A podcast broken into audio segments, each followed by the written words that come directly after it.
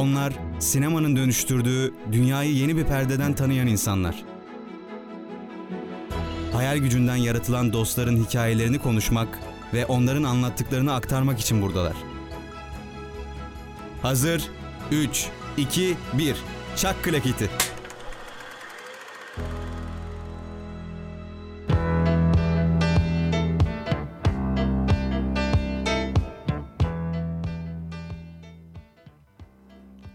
Ben Barış Kösem. Bugün arkadaşım Yağız Yaşın ile burada birlikteyiz.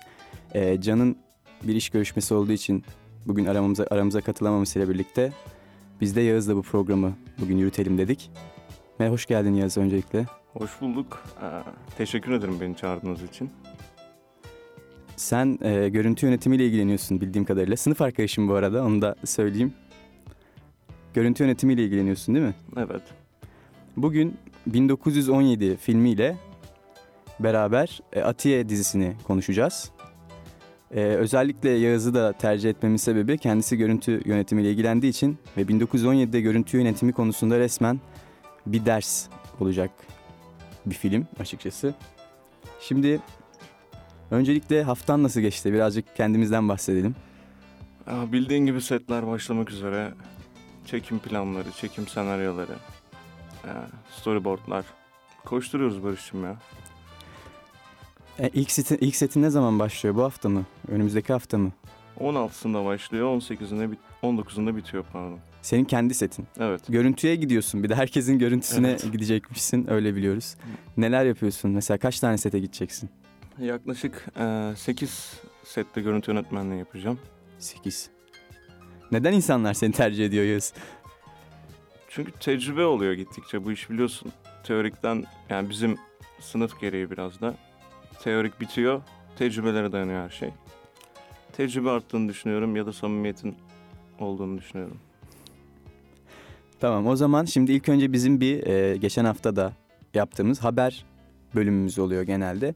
Bugün çok fazla haber konusu ele almadık ama bir tane konuşacağız. Bergen filmi çekilecekmiş. Müslüm'den sonra bir diğer ses sanatçısı Bergen'in filmi, biyografi filmi çekilecekmiş. Serenay Sarıkaya başrolde oynayacak Aa. diyorlar. Bu konu hakkında ne söylemek istersin? Haberin var mıydı şu an mı? duydun? Şu an öğrendim. Ne düşünüyorsun biyografi filmlerinin bu kadar sık çekilmeye başlaması hakkında? Özellikle ülkemizde son dönemde çok fazla olmaya başladı. Biyografi filmleri. Ee, iş yaptığını düşünüyorum. Ee, toplumda yani hedef kitle de aslında istiyor bunu. Müslüm'de gördük istediklerini. Yani hatırlamak istiyor insanlar yani. Hatırlamaya ihtiyaç var. Yani tamamen kitlelere göre yapılan filmler, popüler filmler. Başka bir amaçları yok. E, Bence de yok. Ee, bir de işte seninle birlikte izlemiştik hatta sinemada hatırlıyorum. Geçtiğimiz yıl ya da ondan önceki yıldı. Bohemian Rhapsody. Evet. Ee, o film de çok güzel filmdi. Onun Queen'in o biyografik filminden sonra bizim ülkemizde de yani onun satışı da çok fazla olunca bizim ülkemizde de bir rağbet oldu biyografi filmlerine. Hatta burada Can olsaydı bugün o şeyi de konuşacaktık. Naim Süleymanoğlu. Naim Süleymanoğlu'nun senaryosunu yani film fikrini biz böyle kendi aramızda bir gün sohbet ediyoruz. Bana dedi ki Naim'in filmini yapsak aslında iyi olur, iyi, yani iyi gider gibi bir şeyler söyledi. Sonra aradan bir hafta geçti. Ayla ve Müslüm'ün yapımcısı biz dedi işte Naim'in filmini falan yapmayı düşünüyoruz gibi. Elimizde patladı yani. Yoksa biz belki parayı kıracaktık ama olmadı. Bu yine olmadı, yine olmadı. Ne zaman olacak diyoruz.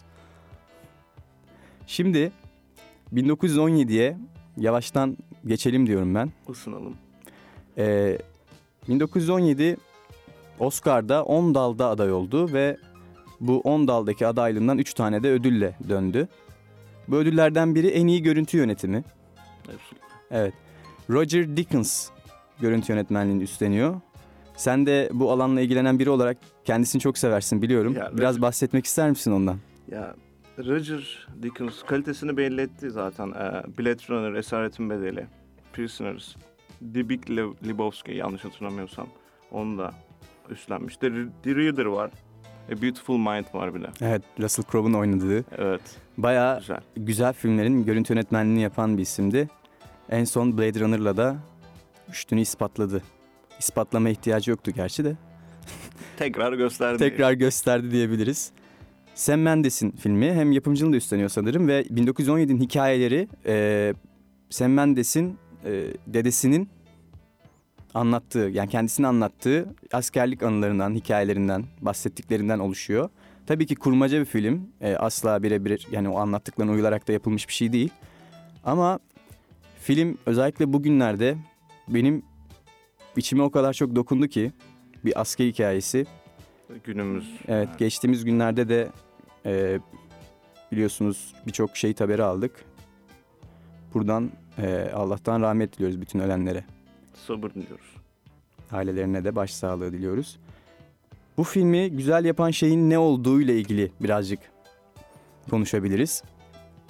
Şimdi normalde savaş filmleri böyle bir propaganda amacı güden filmler ya da milliyetçi duygularla insanlara belli fikirleri empoze etme- etmeye çalışan filmler oluyordu son dönemlerde.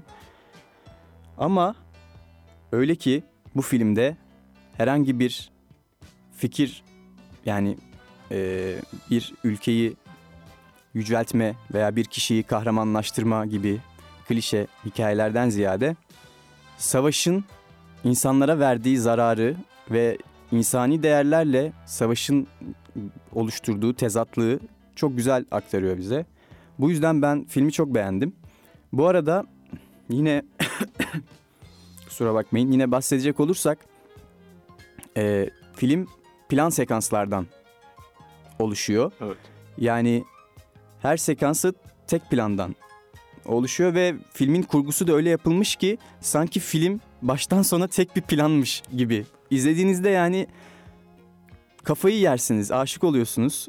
İnanılmaz bir deneyim yaşatıyor size görüntü açısından. Ee, burada tabii ki olanakların, imkanların çok etkisi var. Biz de şimdi öğrenciyiz. Film çekeceğiz, öğrenci filmleri çekeceğiz. Biz de yapmak isteriz plan sekanstan oluşan filmler ama bir gimbal'ımız yok ki mesela veya işte bir e, şaryo alamıyoruz mesela şu an. Yani bir birkaç tane tabii teknik imkansızlıktan dolayı Ama matematiği çözeriz. matematiğini inşallah. Yani işte film çok e, hoş görüntülere sahip. Evet. Sen de e, görüntü yönetimiyle de çok ilgili olduğundan bu plan sekanslar sen nasıl buldun filmi izlerken bu plan sekansları beğendin mi yoksa işte şöyle olsa daha iyi olurdu diyebileceğin bir şey var mı filmde? Roger ama. Roger'a, Roger'a evet Roger'a önerin var mı Yağız? Abi ben kimim ki diyeyim diyeceğim da şimdi ya güzel olmuş şu açıdan. Ya insanı ins- yani insanı anlatan bir şey yapıyorsun. Bölmemen lazım. Çat diye bölmemen lazım yani bence. Ee, bu geçişler rahatlatıyor bir yandan da hani içindesin, içinde kalıyorsun. Evet sanki orada e, ana karakterimiz bu arada öyküden hiç bahsetmedik. Normalde biz girişte öyküden bahsederdik. Ben çok kısa bir özet geçeyim. E, Blake ve Scofield adında. Scofield'ın Will de işte kısaltılması da Will Will de deniyor. Blake ve Will'in e, bir taburdalar. Oradaki oraya general geliyor ve bir emir veriyor onlara. Diyor ki işte bilmem kaçıncı taburda taarruza geçecek işte önümüzdeki günlerde. O taarruza geçme eylemini durdurmanız lazım. Taburda Blake'in abisi de var. Ve e, işte şu kadar süreniz var. Gidip benim emrimi onlara iletin. Taarruza geçmesinler. Almanların kurduğu tuzak bu diyor. 1917 yılında İngilizlerle Almanya Almanya arasında Batı cephesinde geçen bir savaşı konu ediniyor. 1600 tane asker ölecek eğer o taarruzu durduramazlarsa. Tuzağa düşecekler. Bu haberi götürmeye çalışan iki tane askerin hikayesini anlatıyor film. Film salt bir tarih filmi olmaktan ya da savaş filmi olmaktan ziyade e, çok kişisel bir öyküyü de aslında anlatıyor. Bu dediğin şey içinde olma meselesi de görüntü yönetiminin plan sekanslarıyla çok güzel sağlanmış. Çünkü e, biz orada iki karakter Blake ve e, Willy sanki üçüncü bir askerde bizmişiz gibi deneyimliyoruz bütün olayları. Yani onları takip ediyormuşuz. Onlarla onların gittiği çukurlara bilmem nelere işte bataklıklara düşüyormuşuz gibi hissettiğimizden seyir zevkimizi çok arttıran bir unsur oluyor bu. Bir de film hakkında şeyler oldu. İşte eleştiriler oldu. Diyorlar ki hep böyle plan sekans tek başına tek plan gidiyor geliyor falan. Biz çok sıkıldık izlerken. Hiç aksiyon yoktu falan gibi böyle aksiyon daha sık olmalıydı. Bu nasıl savaş filmi gibi sığ yorumlar geldi. Sen ne düşünüyorsun bu yorumlar hakkında? Onlar sabışına bakmış işin. Onlar böyle yine çabuk tüketilebilen e, basit Malzeme. fazla aksiyonu yüksek filmler arıyorlar diye düşündüm ben de. Film Kesinlikle. olağanüstüydü bence. Absolutely. Ya bak e, film güzel olmasının yanında savaş anlatmıyor ki. Evet. Savaşın içindeki insanları anlatıyor. Yanlış hatırlamıyorsam hiçbir e, sahnelerde şey yok. Seyirci onların yanında evet. Ondan sonra... Ha, pardon. Seyirci onların yanında evet ama şey yok. E, binalar, insanların harap düştükleri çok şey yok diye düşünüyorum. Evet yani tabii ki e, tüfekli saldırı sahneleri de var. Patlama Var, sahneleri de var. var. Ama tabii ki bir savaş filmine göre daha az sayıda olduğunu düşünebiliriz. Şimdi öncelikle bu film diğer savaş filmleri gibi savaşın güzellemesini yapan bir film değil. Evet. Tabii ki her film için demiyorum. Savaşın güzellemesini yapmayan başka filmler de var. Ee, mesela bunlardan biri Christopher Nolan'ın Dunkirk filmi buna örnek olabilir. Ee, gerçi o film böyle aşırı bayıldığım film değil ama buna örnek verebiliriz. Bu filmde savaşın ve bir arada yaşamayı beceremeyen biz insanların dünyayı nasıl bir yere götürdüğünü anlatıyor bence. Özellikle ineklerin böyle kat, katledildiği bir sahne var hatırlıyor musun? Evet evet orası güzel. Böyle sağda solda bir sürü ölü inek yatar ve işte bir asker e, bir tabur diyeyim ya da işte bir e, bir teğmene bağlı bir ekip Yani. arabalarla giderken işte sağda solda ölen inekleri görürüz ve derler ki bu Almanlar ne kadar vahşi işte inekleri bile öldürüyorlar. Sonra birisi der ki aslında çok zekiler. Eğer öldür- öldürmezlerse savaş zamanı biz o inekleri yiyecektik. İşte gıda olarak e, bizim işimize yarayacaktı. Çok zeki bir hareket yapıyorlar diyordu. Enteresan bir cephe bu Batı cephesi. O kadar garip ki e,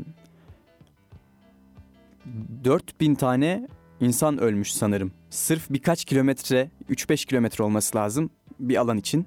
4000 tane asker hayatını kaybetmiş. Şimdi bununla ilgili duyarsız kalamayacağımı düşünüyorum. Sen de öyle düşünüyorsundur.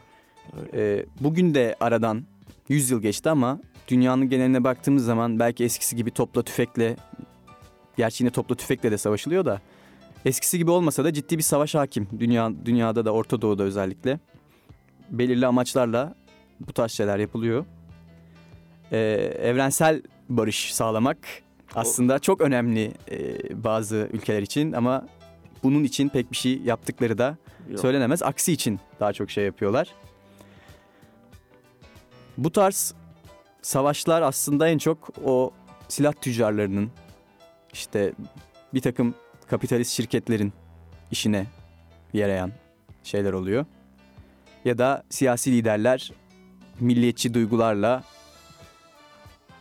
halkı harekete geçirip belki bir oy meselesine dönüştürüyorlar.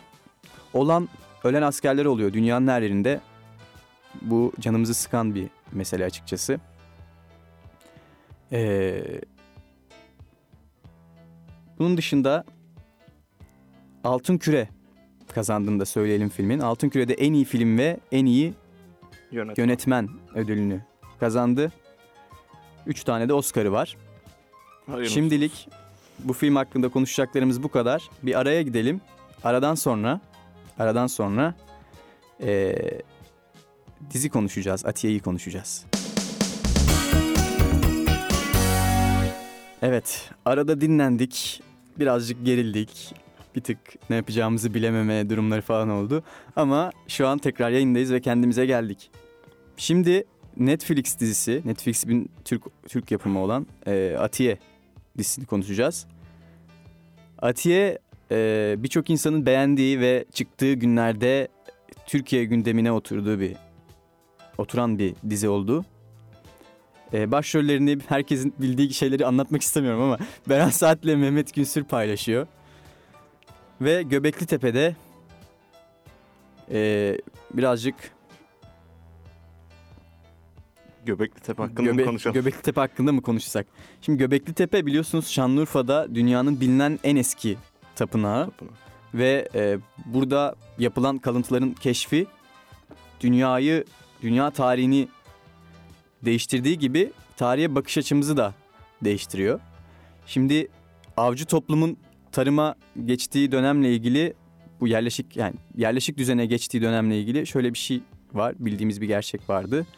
Ee, tarıma başlamakla birlikte biz yerleşik düzene geçmiştik. Temel, bil- te- temel bilgilerimize göre öyleydi. Fakat ee, bunun Göbeklitepe'de yapılan keşiflerden sonra tarımla beraber değil de din ile beraber gerçekleştiği işte din ortaya çıktıktan sonra yerleşik düzene geçildiği ile ilgili birkaç keşif yapıldı. Önemli keşifler Göbekli Tepe'de daha da olacak gibi duruyor. Ee, araştırmalar devam ediyor orada. Çok önemli bir yer. Tüm dünya için çok önemli bir yer. Sadece bizim için değil. Ve böyle bir platformda yani uluslararası bir platformda bir Türk yapımının ee, burada bir hikaye seçmesi bence çok doğru ve güzel bir hareket olmuş. Evet biraz sen konuş bak anlat ne düşünüyorsun Konuşalım. Atiye hakkında. Ee, Atiye'ye girmeden önce Göbektepe hakkında konuşmak istiyorum. Yazın oradaydım biliyorsun. Evet. Bir Güneydoğu gezim oldu. Ee, orada şey var abi. Ee, bir tane ağaç var tamam mı? Yukarıda. Rehber şey dedi. Yıllardır insanlar buraya gelip dua ederlermiş. Ağacın dibinde. Ondan sonra yıllar geçmiş. Kazmaya başlamışlar. Yani orada tapınak çıkmış. İbadet edilen yer aslında gerçekten de ibadet yeriymiş yani. Hadi ya. Evet. Ve o tapınakların bir diğer özelliği de kabile kabile ayrılmaları. Ya üstünde sembollerde şey işte yılan atıyorum. Hı hı. Hatırlamıyorum şu an ama yılan var, aslan var. Hani doğadan yani doğanın hayvanlardan işte kabileleri öyle, öyle ayırmışlar yani.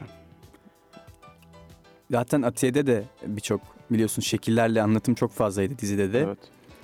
Ee, şimdi Atiye'ye bakarken ister istemez biz Türkler olarak hepimiz bir önceki ilk Netflix yapımı dizi Hakan Muhafız'la istemsizce bir kıyaslama içine ya da karşılaştırma içine giriyoruz.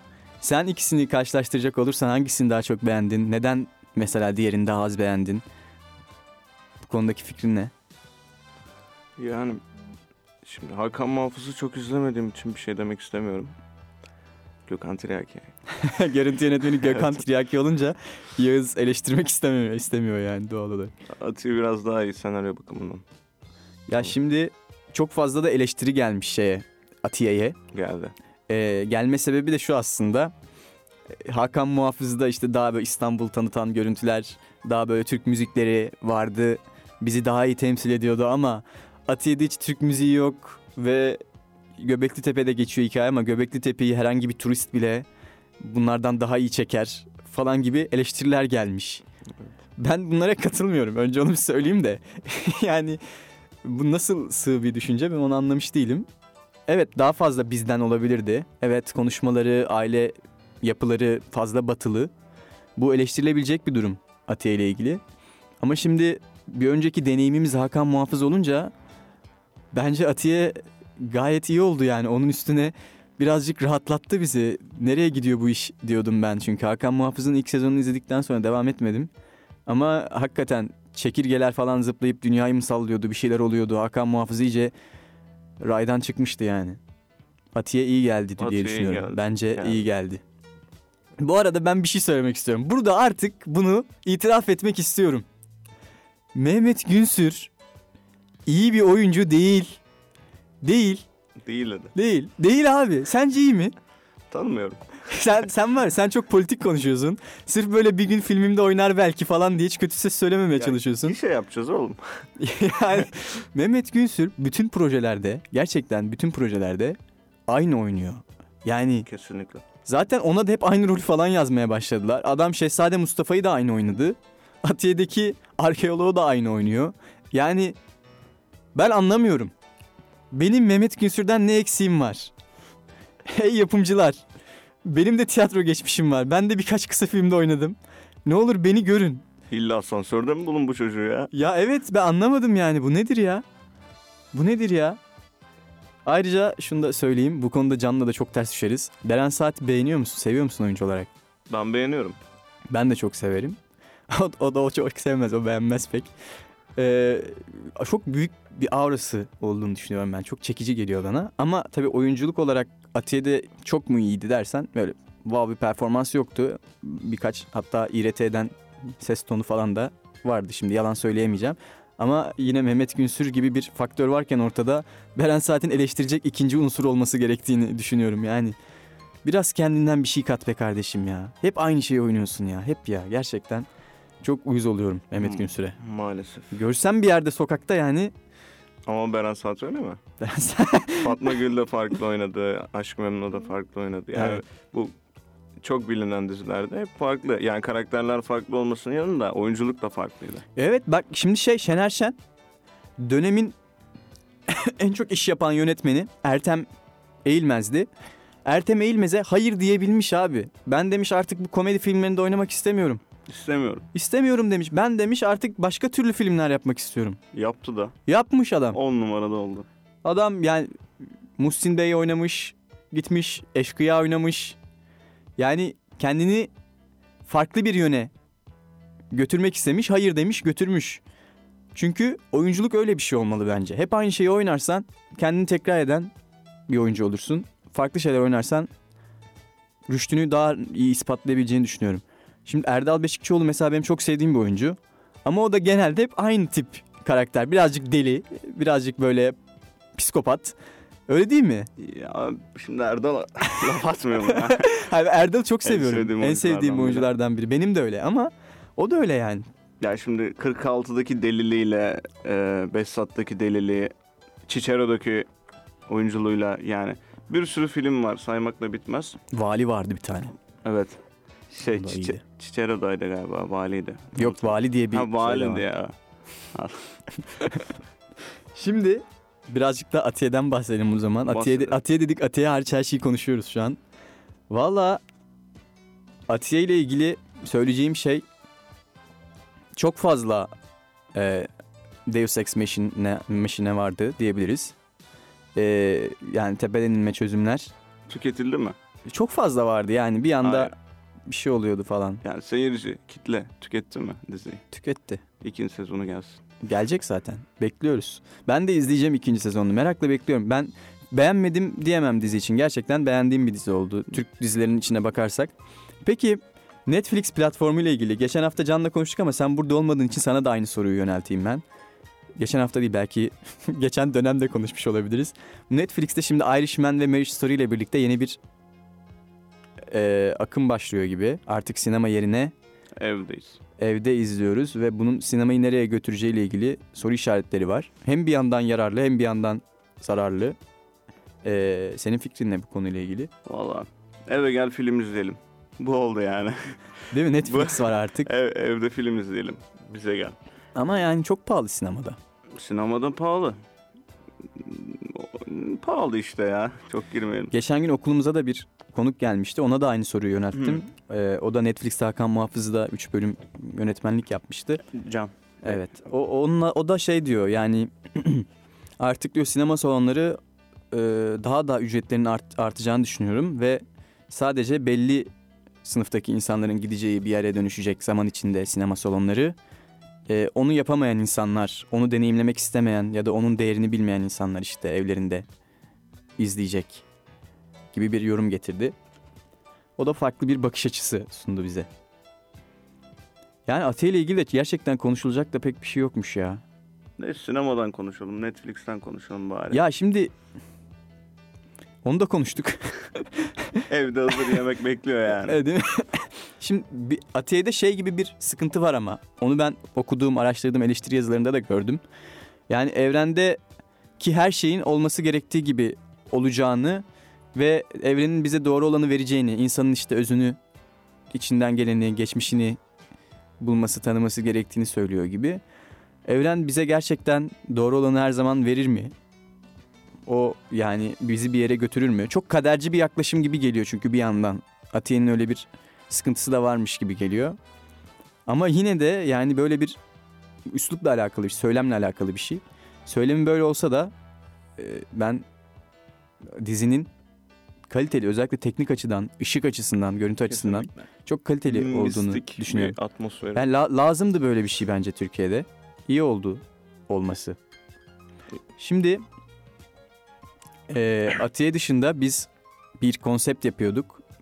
Can olmadığı için onu bu hafta yine yapamayacağız. Geçen hafta da Can çok agresifti ve o yüzden yapamamıştık. Bu hafta da kendisi olmadığı için yapamayacağız. Yeni bir başlangıç konseptimiz vardı.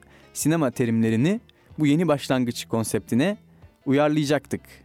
Yani sinema terimleriyle, terimleriyle alakalı bir şeyleri uyarlayacaktık. O olmadığı için birazcık daha eee, gündemden bahsedebiliriz. Neler oluyor? Sinemada ne gibi değişiklikler var? Beklediğin bir film var mı mesela? Vizyona girecek olan veya vizyonda olan, gittiğin, izlediğin, son dönemde çıkan film varsa. Ee, Benim var bir tane çok beğendim. benim de var bir kısa film bekliyorum. Yolunu bulamayan. o kimin filmi ya? Barış Kösem miydi? Öyle bir şeydi. Biri, biri vardı. Onun filmi Bir sanki. de o. insanlığı bekliyoruz işte. İnsanlık halleri mi olsun, insanlık mı olsun, evren mi olsun? İsim bulamadım daha. İnsanlık. Aa, o da senindi galiba değil mi? Senin filmin. Galiba. evet. Galiba Yağız Yaşar'ın çekeceği film. Yakında çekeceğiz valla. Benim de aklım hep oralarda. Çok Şey gibi oldu Barış bu. heyecanlı. Neydi Beyazlı falan film vizyona gireceği sıra gelinirdi ya. Sen de o amaçla gelmişsin gibi oldu. Evet biraz Evet. öyle oldu. Şimdi o zaman size bir eee, cümle dizini okumak istiyorum. Bir alıntı yapmak istiyorum. Atiye ile de birazcık ilişkili. Atiye ile ilgili bir yazı yazan sayfadan buldum ve çok da beğendiğim için radyoda sevgili dinleyicilerimizle paylaşmak istedim bunu. Joseph Campbell'in bir Kahramanın Sonsuz Yolculuğu adlı kitabından bir alıntı.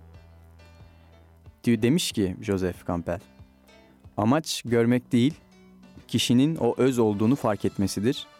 Ardından kişi dünyada o öz olarak gezinmekte serbesttir. Dahası dünya da o özdendir. Benliğin özü ve dünyanın özü bunlar birdir. Bu yüzden ayrı durmak, içe kapanmak artık gereksizdir. Kahraman nereye giderse gitsin, ne yaparsa yapsın, kendi özünün huzurundadır. Çünkü görebilen kusursuz göze sahiptir.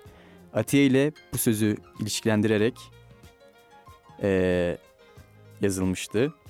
Düşününce Atiye'nin de görebilen bir gözü var ve bu gözü kendi özüne, kendi geçmişine, işte ninesiyle olan hikayesine falan döndüğü zaman o gözün o çakraların daha fazla açıldığını görüyoruz. Ve evren onu oraya itiyor. Senin özün bu ve sen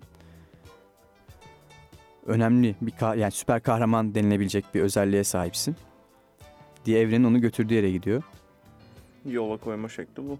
Evet bu sözü çok beğenmiştim diziyle de alakalı olarak. O yüzden paylaşmak istedim. Kapanışta da bu söz olsun çok istedim. Yavaştan programı sona erdiriyoruz. Size keyifli dinlemeler.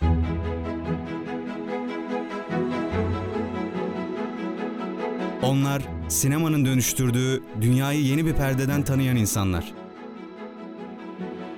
Hayal gücünden yaratılan dostların hikayelerini konuşmak ve onların anlattıklarını aktarmak için buradalar. Hazır 3 2 1 Çak klaketi.